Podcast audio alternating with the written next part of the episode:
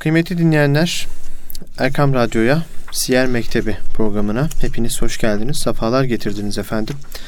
Bendeniz program sunucunuz Sami Zorlu ve kıymetli hocam Aziz Mahmut Hüdayi Vakfı İlmi Araştırmalar Merkezi İLAM Akademi öğretim görevlilerinden Erhan Turan'la birlikteyiz. Bu programda yine Peygamber Efendimiz sallallahu aleyhi ve sellemin güzelliklerini gönlümüze taşımaya e, gayret ediyoruz. E, yine Peygamber Efendimizin hayatından hayatımıza e, yansıyan o örnek davranışları e, sizlerle paylaşarak bir nebze de olsa hisse almaya çalışıyoruz diyerek programımıza başlayalım.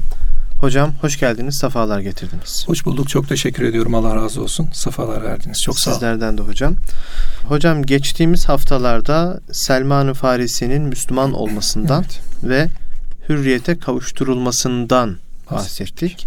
Selman-ı Farisi'nin Peygamber Efendimiz'i arayış içerisinde olduğundan ve sonunda onu bulduğundan, bulduktan sonra evet. da artık böyle adeta yanından ayrılmadığından ve e, onun o hayatından almamız gerekenleri, hisseleri paylaşmaya çalıştık. Evet. Ve konumuz e, evlat edinmenin kaldırılmasına geldi. Evet. Tabii bir kez daha hatırlatmış olalım biz bu programımızı e, muhterem Osman Nuri Topbaş Hoca Efendi'nin hazırlamış olduğu Hz. Muhammed Mustafa sallallahu aleyhi ve sellem bir Mekke devri, iki Medine devri olmak üzere iki ciltlik hazırlamış olduğu siyer kitabından yola çıkarak buradaki konuları takip ederek konuşuyoruz ve hicretin 5.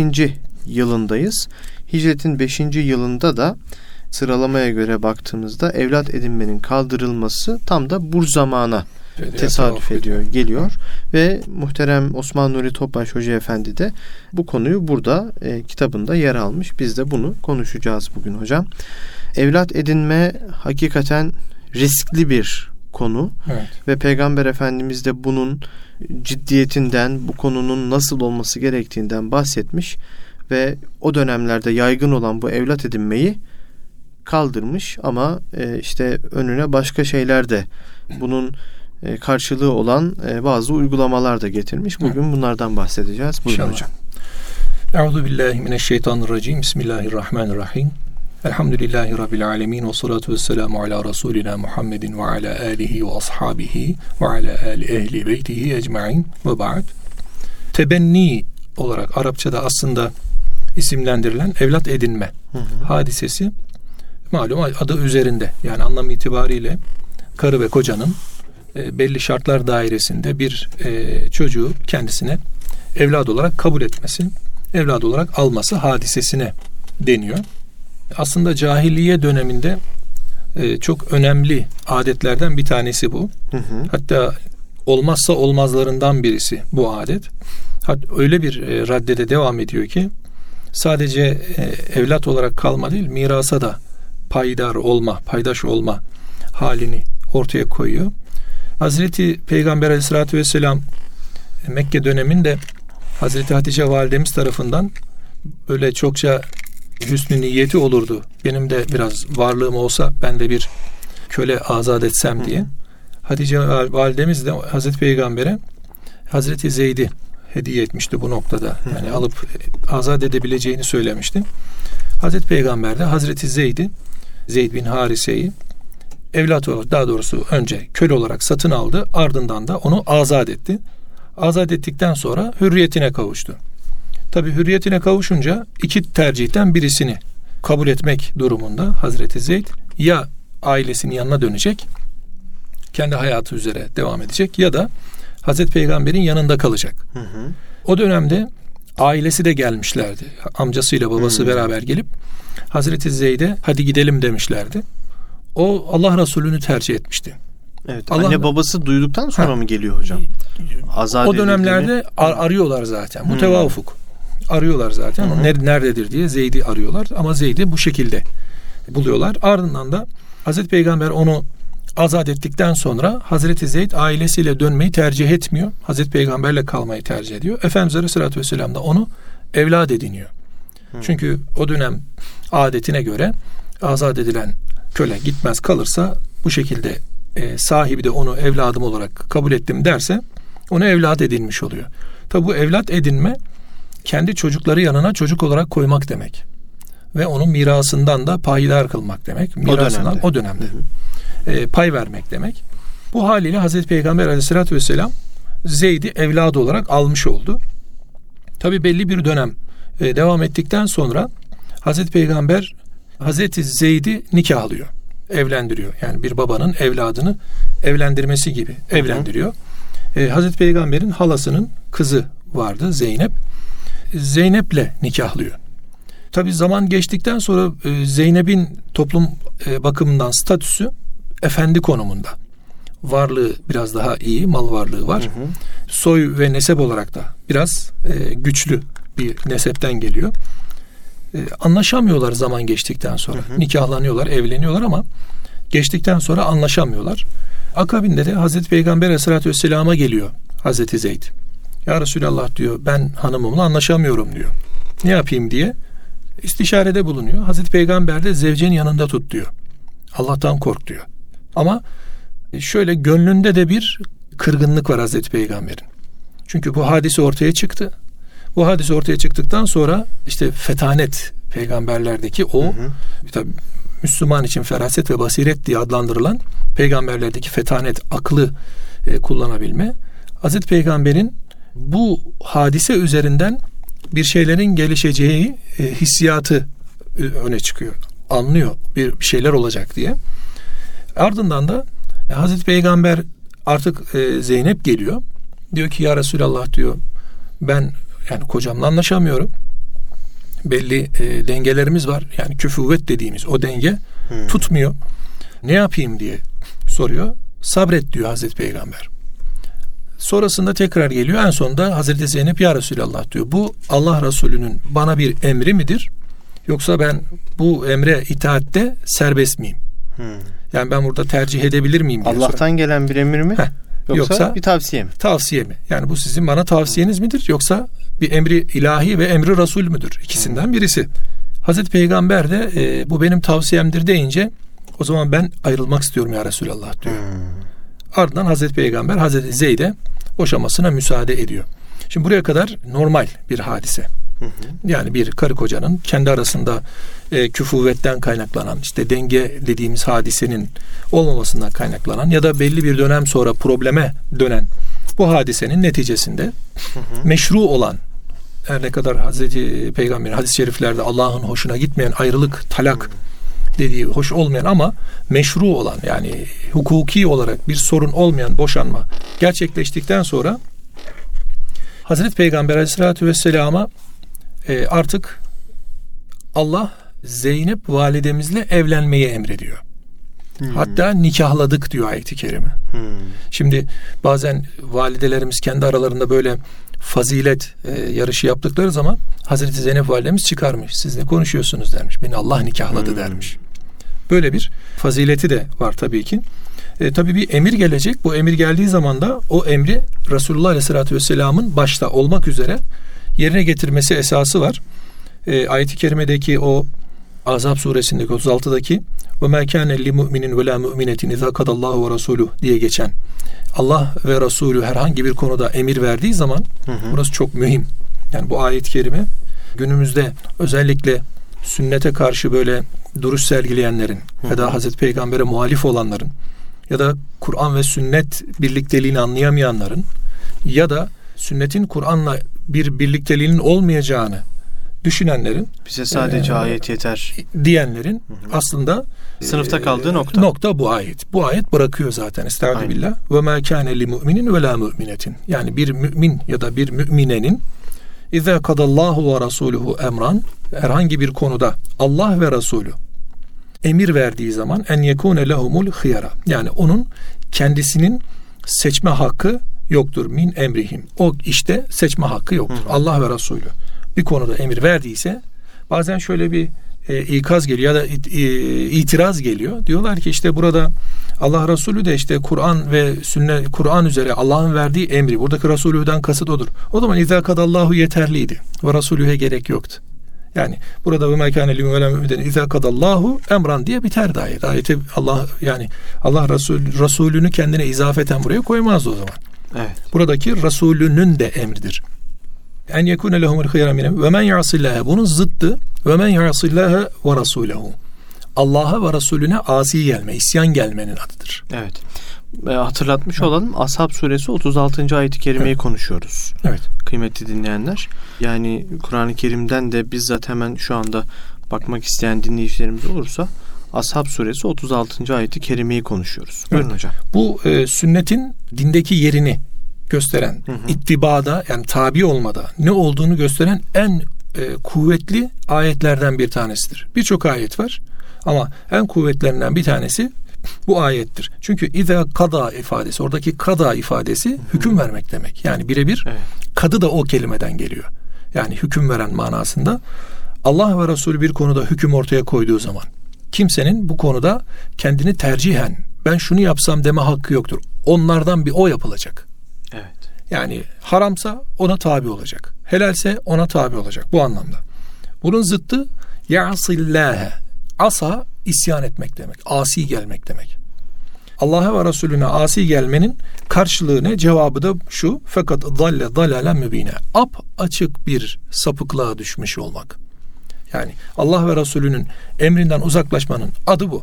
Şimdi tabi bu emri ilahi başta Peygamber Aleyhisselatü Vesselam'ın şahsında bütün Müslümanlara, müminlere verilen bir emir. Başta Peygamber Efendimiz şahsında. Yani ve mekâne li mümini ve la müminetin izâ kadallahu kısmı Resulullah'ın da ittibaını gerekli kılıyor. Resuluhu kısmı Resulünün emridir ama kendi de buna tabi olur. Evet. Başta Peygamberimiz Aleyhisselatü Vesselam. Tabi e, Hazreti Peygamber bunu da bildiği için o ilahi fermanın diyelim e, getirisine uymakla mükellef. Ve sonrasında Hazreti Peygamber emri ilahi karşılığında evlenecek Hazreti Zeynep'le. Evlenmenin neticesi şunu gösteriyor bize. Normalde bir insan evladının hanımıyla evlenmez. Bu haramdır. Yani evladın hanımı, hanımı artık kaim gelin oluyor. Kaim kızı oluyor. Bir annenin, bir babanın gelini e, bu noktada. Hatta şöyle bir parantez söyleyelim. İşte karı koca boşandığı zaman karısı kocasının, kocası karısının şahsını boşuyor. Annesini babasını boşamıyor. Yani onlarla ve kayınpederlik devam ediyor. devam ediyor. Hürmet devam ediyor. Haramlık devam ediyor. Hmm. Yani kayınpederiyle evlenemiyor. Kayınvalidesiyle evlenemiyor. Evlenme yasaklarına dahil oluyorlar. Niye? Kaim anne oldu artık. Kaim valide oldu. O öbürü de kaim peder oldu. Artık bundan sonrası onun tabii ki öz babası gibi hukuku te- teşekkül ettirmez ama ya da bir e, damadın kayınvalidesiyle öz annesi gibi hukuk teşekkül ettirmez ama evlenme yasağını ortaya koyar. Evet. Ya bu Ve onlar boşandıktan sonra da devam eder. devam eder. Şimdi e, yani hanım boşanıyor öyle diyeyim. Bir neticede tabi nikahı kıyan Allah emre itaat edecek olan peygamberi ve ardından toplumun alışa geldiği bir e, şey var, e, anlayış var. O da tebenni yani evlat olmuştur. Artık bundan sonra onun evlatlığı evlatlıktan azad olması diye bir şey yoktur. Ne yapacak? Oğlunun hanımıyla evlenmeyecek. Hı hı. Böyle bakıyor toplum ama Allahü Teala ve ma kana Muhammedun eba ahadin min ricalikum velakin Resulullah ve hatemen nebiyyin ve kana Allahu bi kulli şeyin alima ayetiyle yani Azap 40'da devamen Hı hı. diyor ki işte o Muhammed sallallahu aleyhi ve sellem sizin erkeklerinizden hiçbirinin babası değildir. Hmm. Hazreti Peygamber'in erkek evlatları Kasım, Abdullah İbrahim zaten küçükten vefat etmişlerdi. Evet. Kız çocukları vardı. Onlar da hayattayken vefat etmişlerdi. Bir Fatıma validemiz kalmıştı. Peygamberimizden 6 ay sonra vefat etmişti. Demek ki Hazreti Peygamber'in evladı erkek manada yok. Ayeti kerime sizden herhangi birisinin babası değildir. Yani içinizden peygamberin evladı yoktur değil. Sizden herhangi birinin babası değildir. Fakat o Allah'ın Resulü ve peygamberlerin sonuncusudur. Her şeyi Allah hakkıyla bilir. Demek ki artık bu ayette evlat edinme hükmünü hem fetva olarak yani şey olarak mirastan e, alma pay, pay alma olarak fetvayı kapatmış oluyor hem de evlat olarak hükmü kapatmış oluyor. Peki günümüzde nasıl karşılayacağız bunu? Tabi e, günümüzde biliyoruz bazen e, işte küçük yaşta çocuklar yetim olarak kabul ediliyor, alınıyor vesaire. Onlara sahip çıkılıyor. Eğer süt annesi olabilecek konumdaysa anne hanım o zaman e, emzirmesi esastır. En azından e, süt hısımlığı oluşur ve biraz hürmet biraz daha rahatlamış olur. Hı hı. Ama eğer bu da yoksa belli bir yaştan sonra çocuk evlat olarak edinildiyse, alınıldıysa o zaman evde bir yabancı hanım kızın, evde bir yabancı bey oğlun, evladın olduğu bilinecek. Hmm. Yani o bir misafir aslında.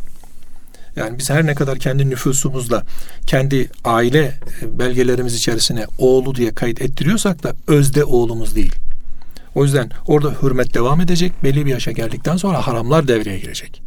Yani annenin kendi evladının yanındaki, babanın da kendi kızının yanındaki davranışları elbette ki olmayacak. Ona dokunması, iltiması vesairesi. Bunlar artık hürmete giriyor, harama giriyor.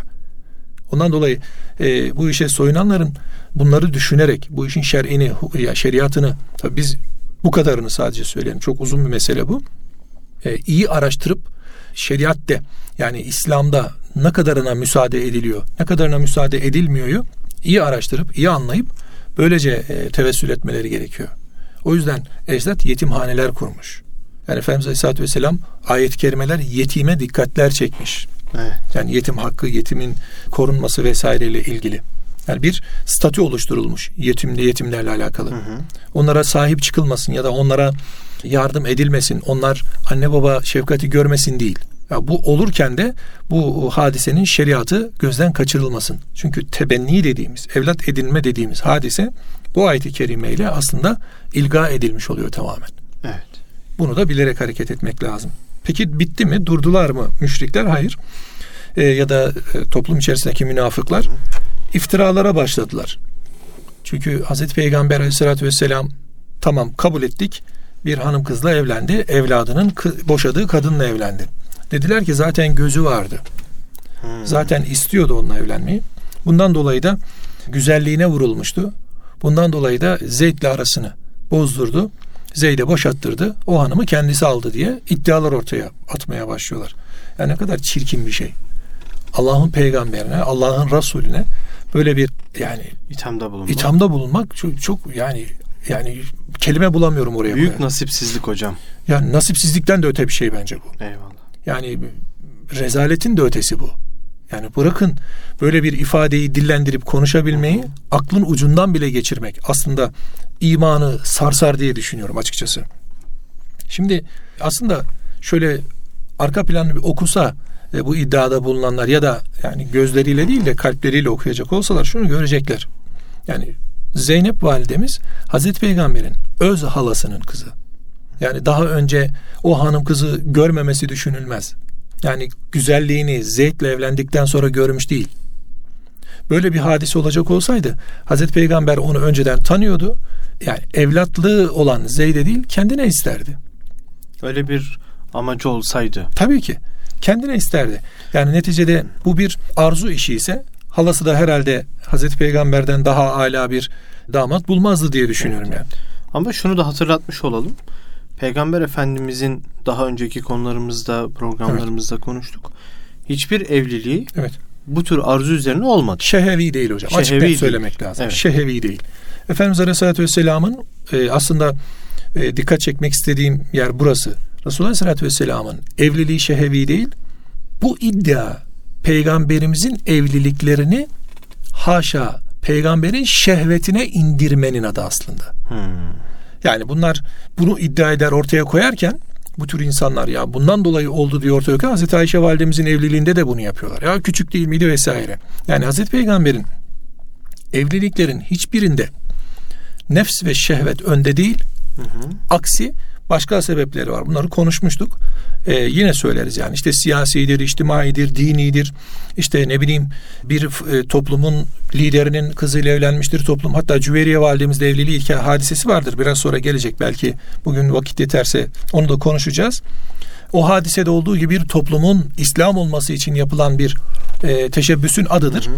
Yani Efendimiz Aleyhisselatü Vesselam evliliklerinde eğer gerçekten şehvet gözetecek olsaydı şehvetin en yüksek, en zirve olduğu yaş grubundayken 24 yıl Hazreti Hatice validemizle 45 yaşındaydı Hazreti Hatice validemiz. 25-40 da aralarındaki yaş 15'ti. 40 yaşında 60'lı yaşlara kadar Hazreti Peygamber 20-25 yıl evli kalacak ve o evliliği karşılığında Hazreti Peygamber'in e, kendinden yaşça büyük bir kadınla evliliği düşünülecek. Kendi önüne hanımlar şey olarak müşrikler tarafından tavsiye edildiğinde en zenginimiz ol, en reisimiz ol, en güzel kadınlarımızla seç beğen hangisini istersen denilecek. Efendimiz bunların hepsine güneşi sağ, ayı sol elime koysanız ben asla davamdan dönmem diye cevap verecek ve birileri iddiayı getirip Hazreti Peygamber'e şehveten bağlayacak. Hocam çok af buyurun ama bu ifadeyi kullanayım. Aşağılıklık bu. Ya bu kadar söyleyeyim hocam. Yani bu zihinlerin aşağılığı bu. Kalplerin aşağılıklanması bu. Belhum edallin adı bu. Yani hayvandan daha aşağı bir nefse tabi olmanın adı bu. Eyvallah. Yani Allah Resulü Aleyhisselatü Vesselam'ın hiçbir evliliğinde şimdi düşünün 70 yaşında 80 yaşında takatten kesilmiş çoluğuna çocuğuna bakamayan ihtiyara hanım yapıyor kendisine. Onlar ümmehatül müminin oluyor ondan sonra. Müminlerin anneleri oluyorlar Kur'an'ın ifadesiyle. Yani o annelere atılan iftiranın da adıdır aynı zamanda bu. Evet.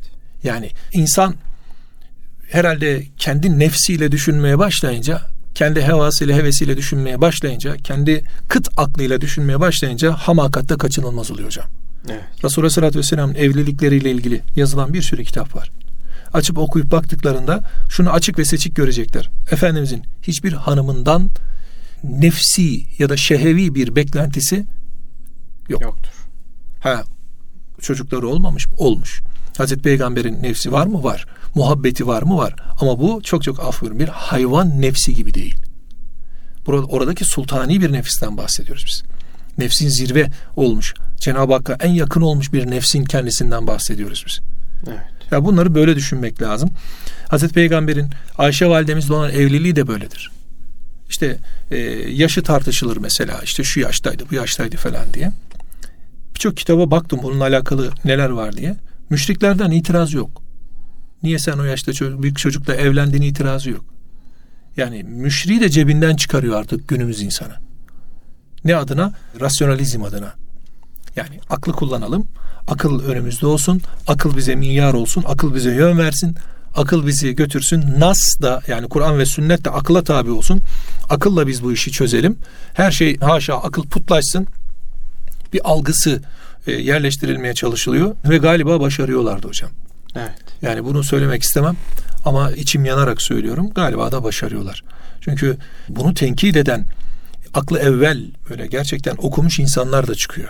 Çok enteresan şeyler duyuyoruz. İnsanın kanı donuyor. Yani konuştuğumuz Hazreti Peygamber aleyhissalatü vesselam. Kur'an-ı Kerim'de Hazreti Peygamber ismen birkaç yerde o da peygamber Allah'a izafeyle zikredilir. Onun dışında Hazreti Peygamber hep Resulullah diye zikredilir. Evet. Saadettin Ökten Hoca e, bir kitabında bundan bahsediyor hocam tam bu konudan ve diyor ki akıllı insan sadece aklıyla düşünmez. Evet. İşin içerisine kalbini, gönlünü, Evet. duygularını, hissiyatını da katar Evet. ve öyle düşünerek hareket eder Kesinlikle. ve öyle bir ilmi e, fikir ortaya sunacaksa öyle sunar. Kesinlikle. Ama akıllı insan sadece aklıyla düşünmez diyor. Kesinlikle. Ama az önce ifade ettiğiniz gibi maalesef böyle düşünmek için Evet. dayatıyorlar bize. Yani bizi e, bu saha bu, bu bu bu tarafa çekmeye çalışıyorlar. Halbuki Allah dediğimiz zaman şöyle bir ayakların bir titremesi lazım. Resulullah dediğimiz zaman o ayaklarımızı titrettiğimiz ilaha izafe edilmiş bir peygamberin ki Allah Kur'an'da ona Resulullah diyor. Muhammed Resulullah. Yani adını o koyuyor. Ve böyle olunca da biraz oturup düşünürken yani e, arkadaşımız Ahmet abi, Mehmet abi düşünür gibi değil. Onda da bir edep, bir adab, bir denge elbette ki önemli. Ama konuştuğumuz, hakkında fikir yürütmeye çalıştığımız ya da hadislerini, rivayetlerini değerlendirmeye çalıştığımız e, biraz önce söylediğimiz gibi e, şeydeki e, Azab suresindeki 36. ayetteki ve ma kana li mu'minin ve la mu'minetin iza kadallahu ve rasuluhu emran diye Allah'ın kendisine böyle ayrı bir değer yüklediği, ayrı bir anlam yüklediği bir peygamberin e, eğer tefekkür dünyamızda karşılığını arıyor, ararken akıl eğer onun önüne geçiyorsa o zaman eferaeyte men ittehate ilahehu heva gerçekleşecek demektir. Evet. Yani heva heves bizi yönlendirmeye başlayacak demektir. Bu olayı böyle anlamak lazım. Yani şunu buraya da yedirmemek lazım. İşte bir evlat edinme var. İşte bir e, kanun var, hüküm var. O kanun hüküm bir peygamber nezdinde. Elbette ki çok zor bir karar bu. Yani bugün evlat edinme denilen cahiliye dönemi bir adetin bir peygamber üzerinden ki Peygamberimiz Aleyhisselatü Vesselam bu da dikkatimi çekmiştir. E, dikkatimizi çekmiştir. Yani baktığımız zaman en zor alınacak kararlar Resulullah Aleyhisselatü Vesselam üzerinden hep takdim ediliyor. Evet. Mesela e, iftira hadisesi. İfk var. Gelecek o da konumuz ayrıyeten. İfk hadisesi var. Allah Resulü'nün hanımı üzerinden atılan iftiradır. Sonra teyemmüm var mesela. Orada ya sen bizi geri bıraktın bak susuz kaldık şimdi ne olacağız deyip teyemmüm hediye ediliyor. Yani Allah en zor kaideyi, en zor şer'i hükmü peygamberi üzerinden bize takdim ediyor, sunuyor. Bu da onlardan bir tanesi diye düşünüyorum. Olaya böyle bakmak lazım. Sonrası hadise evlat edinme. O da bize ilahi bir uyarıdır. Hı hı. Evlatlıklarınız, evlat edindiğiniz e, yavrular sizin öz be öz evlatlarınız değildir. Onlara karşı davranışlarda, tavırlarınızda dikkatli olun. Tabii bakın hem şahsı koruyor. Hı hı. Hem e, ferden karı koca diyelim anne babayı koruyor. Hı hı. Dolayısıyla aile mefhumunu koruyor. Aileyi koruyor. Bir soy karışıklığını engelliyor. Elbette ki. Elbette ki. Çünkü nesil önemli olan ve bu neslin helal parantezinde, perspektifinde yürümesi ve büyümesi gerekiyor. Baktığımız zaman o zina ile ilgili, tesettürle ilgili, artı bu evlat edinme ile ilgili karar Kur'an-ı Kerim'in o ayetleri düşünüldüğünde, tefekkür edildiğinde apaçık bunu görüyoruz. Allah başta bireyin kendisini koruyor, şahsı koruyor. Sonra karı koca olarak kadını ve erkeği muhafaza ediyor, koruyor. Ardından o ihisin oluşturmuş olduğu şer'i helal olan, cimaen helal olan, nikahen helal olan aile mefhumunu koruyor ve sonrasında o mefhu, o toplumun, e, o aile mefhumunu oluşturduğu toplumu koruyor. O toplum yapısına sahip olan devleti koruyor. Yani çok basit bir hadise gibi görünüyor ama çok basit değil. Şahsı korumak hani büyüklerimiz hep söylerler. İşte bir mıh bir nalı kurtarır derler. Bu yürür yürür yürür bir orduyu bir devleti kurtarır. Demek ki yeni dünyada buna şey de diyorlar. Kelebek etkisi de diyorlar. Evet. Çok basit bir etkinin çok büyük yıkımlara sebebiyet vermesi e, içten bile değil. O yüzden e, bu hadiseyi sadece Hazreti Peygamber'in bir e, evlatlığının hanımıyla evlenmesi hadisesi değil ya da bir evlatlığın reddiyle alakalı değil. Genel manada aslında bir İslam toplumunun korunması olarak görmek lazım, anlamak lazım diye düşünüyorum. Evet. E, medeni ayetlerin yani Medine'de inmiş gelmiş olan, olan inmiş olan ayetin özelliği de bu zaten hocam değil mi? Biraz Muamelat tabi. Muamelata dair, tabii. toplumun düzelmesine dair. Medenileştirmektir aslında. Medenileştirmek. Evet. Medenileştirmektir. Evet az önce de ifade ettiğiniz gibi e, bu ayeti kerime de yani Ashab suresi 36. ayet ve evet. 40. ayeti konuşmuş evet. olduk. E, evlat edinme ile alakalı. Tabi burada şu da önemli değil mi hocam? Vaktimizin sonuna da geldik. Bunu da biraz bahsetmiş Hı-hı. olarak. Yani biz bir ayeti kerimeyi okurken bir ayeti kerimeyi okuduğumuzda bunun sebebi nüzulünü da iyi bilmemiz gerekiyor. Elbette ki. Evet. Sebebi nüzulü var, siyakı sibakı var yani öncesi ve sonrası ayetlerle olan alakası var. Onunla alakalı indirilmiş olan diğer ayetlerle olan alakası var. O ayetlerle ilgili Resulullah Aleyhisselatü Vesselam'dan bize nakledilen rivayetlerin hangi konularla alakalı olduğu çok basittir bir örnek verelim. Ee, belki dinleyenlerimiz de bilirler. E, Ebu Eyyub Ensari Hazretleri La tulku ileykum bir tehlike ayetini yani kendiniz ellerinize tehlikeye et, atmayın ayetini ashab-ı güzin bir seferdeyken siz onu yanlış anladınız deyip tevil ediyor, düzeltiyor. Sahabi kılıcını almış öne doğru atılırken arkasındakiler ya diyor sen kendini niye tehlikeye atıyorsun? Hmm. La tulku bi eydukum ile tehlike var. Kur'an'da elinizde kendinizi tehlikeye atmayın var. Dediğinde Ebu Eyyub Ensari Hazretleri diyor ki hayır diyor ayet bizim için indi diyor. Biz büyük bir sefer dönüşündeydik diyor. Allah Resulüne dedi ki ya Resulallah e, biz ihtiyarladık. Yaşlarımız kocadı. Biz Medine'de bağ bostan işleriyle uğraşsak da gençler daha cevval hem mani olmasak onlar da seferlerden seferlere böyle koşsalar olmaz mı dedik. Bu ayet geldi diyor. La Tam tersi aslında. Tam tersi. Evet. Yani sen seferde olacak. O yüzden işte Hazreti Ebu Eyyub Ensari kendisini o 90-95'li yaşlar 96 yaşlarda atına, atına da bağlatıp halatlatıp ta bugünkü istirahatgahına kadar getirtirebiliyor ki e, orada yüzlerce sahabi de medfun aynı zamanda. Eyvallah. Yani biz bu hadiseyi bildiğimiz zaman nüzulunu bil, sebebini bildiğimiz zaman, onunla birleştirdiğimiz zaman taşlar böyle yerine oturuyor ve oradaki motif daha güzel, daha hoş önümüzde görülüyor. Eyvallah. Ama e, Nasrettin Hoca'nın Leyleği misali kanadından biraz, ayağından biraz, gagasından biraz kesmeye başladık mı ne kuşa benziyor ne de maksadımıza benziyor. E, günümüz o hale yani e, getirmeye çalışıyorlar. Yani şu an Kur'an ayetlerini birileri ısrarla budamaya çalışıyor. Eyvallah. Hadisi şerifleri birileri ısrarla budamaya çalışıyor. Bir sürü projeler ortaya çıkıyor. Biz akademi e, olarak da bazı işte çalışmalarda bulunmaya çalışıyoruz. Bazı makaleler vesaireler geliyor karşımıza. Yani üzülüyorum bazılarını okurken. Olayı anlamamış, vakayı anlamamış, çözememiş ama sadece o mefhum üzerinden düşünerek yani bir bardak suda fırtına koparıyor. Evet. Halbuki ne anlattığı hadiseyle alakası var.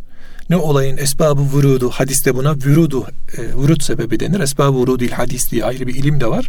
Yani hadisin söyleniş sebebi, Hı hı. onun da yine söyleniş sebebiyle alakalı ilmi var.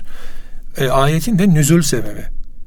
Tabi siyak ve sibak dediğimiz oradaki yine e, Kur'an'ın bütünü, şumulü vesairesi bu tabi Kur'an ilimleriyle alakalı özel bir e, bölüm. Bunu inşallah e, Ömer hocamızla Murat hocamız izah ediyorlar e, derslerinde. Ben dinliyorum onları da. Hı hı. E, oradan istifade ederiz ama hadis ilimlerine geldiğinde esbab-ı vurudül hadis dediğimiz bir hadisin söylenme gayesi, söylenme sebebi. Allah Resulü bu sözü neden sarf etti? Ne üzere söyledi ve niçin söyledi? Evet. Bunlar öğrenildikten sonra e, tabi bunun içinde yine özel bir ilim dalı bu. Tahriçi dediğimiz yani rivayetin yine kendisi gibi başka hangi kaynaklarda hangi lafızlarla nasıl e, aktarıldığı, hangi senetlerle aktarıldığı ve genel manada neyi ihtiva ettiği yani bir bütün halinde değerlendirilmesi gerekiyor. Şimdi günümüzde başka türlü yapılanmalar oluşturulmaya çalışıyor bunun üzerinden. Tabi uyanık olmak lazım. Eyvallah. Hocam çok teşekkür ediyoruz. Bitirdik Allah razı Ben olsun. Bitirdik ediyorum. hocam. Allah razı olsun. Ee, Allah razı olsun. Gönlünüze sağlık. Önümüzdeki Cümlemize hafta inşallah. e, bir hanımefendinin Evet. gerçi erkekler için de bu e, geçerli. Gerçek ziyneti tesettürü konuşacağız. İnşallah. İşte zinaya yaklaşmayınız ayeti kerimesinden yola çıkarak işte bu kötü hasletin önünü kesecek olan Evet. tesettürü konuşacağız önümüzdeki hafta inşallah. İnşallah. Çok çok teşekkür ediyoruz Ben tekrar. teşekkür ediyorum. Sağ olun. Kıymetli dinleyenler Erkam Radyo'da kıymetli hocam Erhan Turan'la birlikte bugün evlat edinmenin kaldırılmasını konuştuk. Peygamber Efendimiz sallallahu aleyhi ve sellemin hayatından bir örnekle e, Ashab suresi 36. ve 40. ayeti kerimeler arasında e, geçen bu konuyu konuştuk. Bu konunun ehemmiyetinden e, bahsettik ve bu ayeti kerimelerden yola çıkarak da aslında Kur'an-ı Kerim'deki ayetleri sebebin üzülüne göre e, değerlendirmeyi ve sünnetin dindeki yerinin de ne kadar önemli olduğunu konuşmuş olduk. Haftaya yine birlikte olacağız diyelim. Allah'a emanet olun. Kulağınız bizde olsun efendim.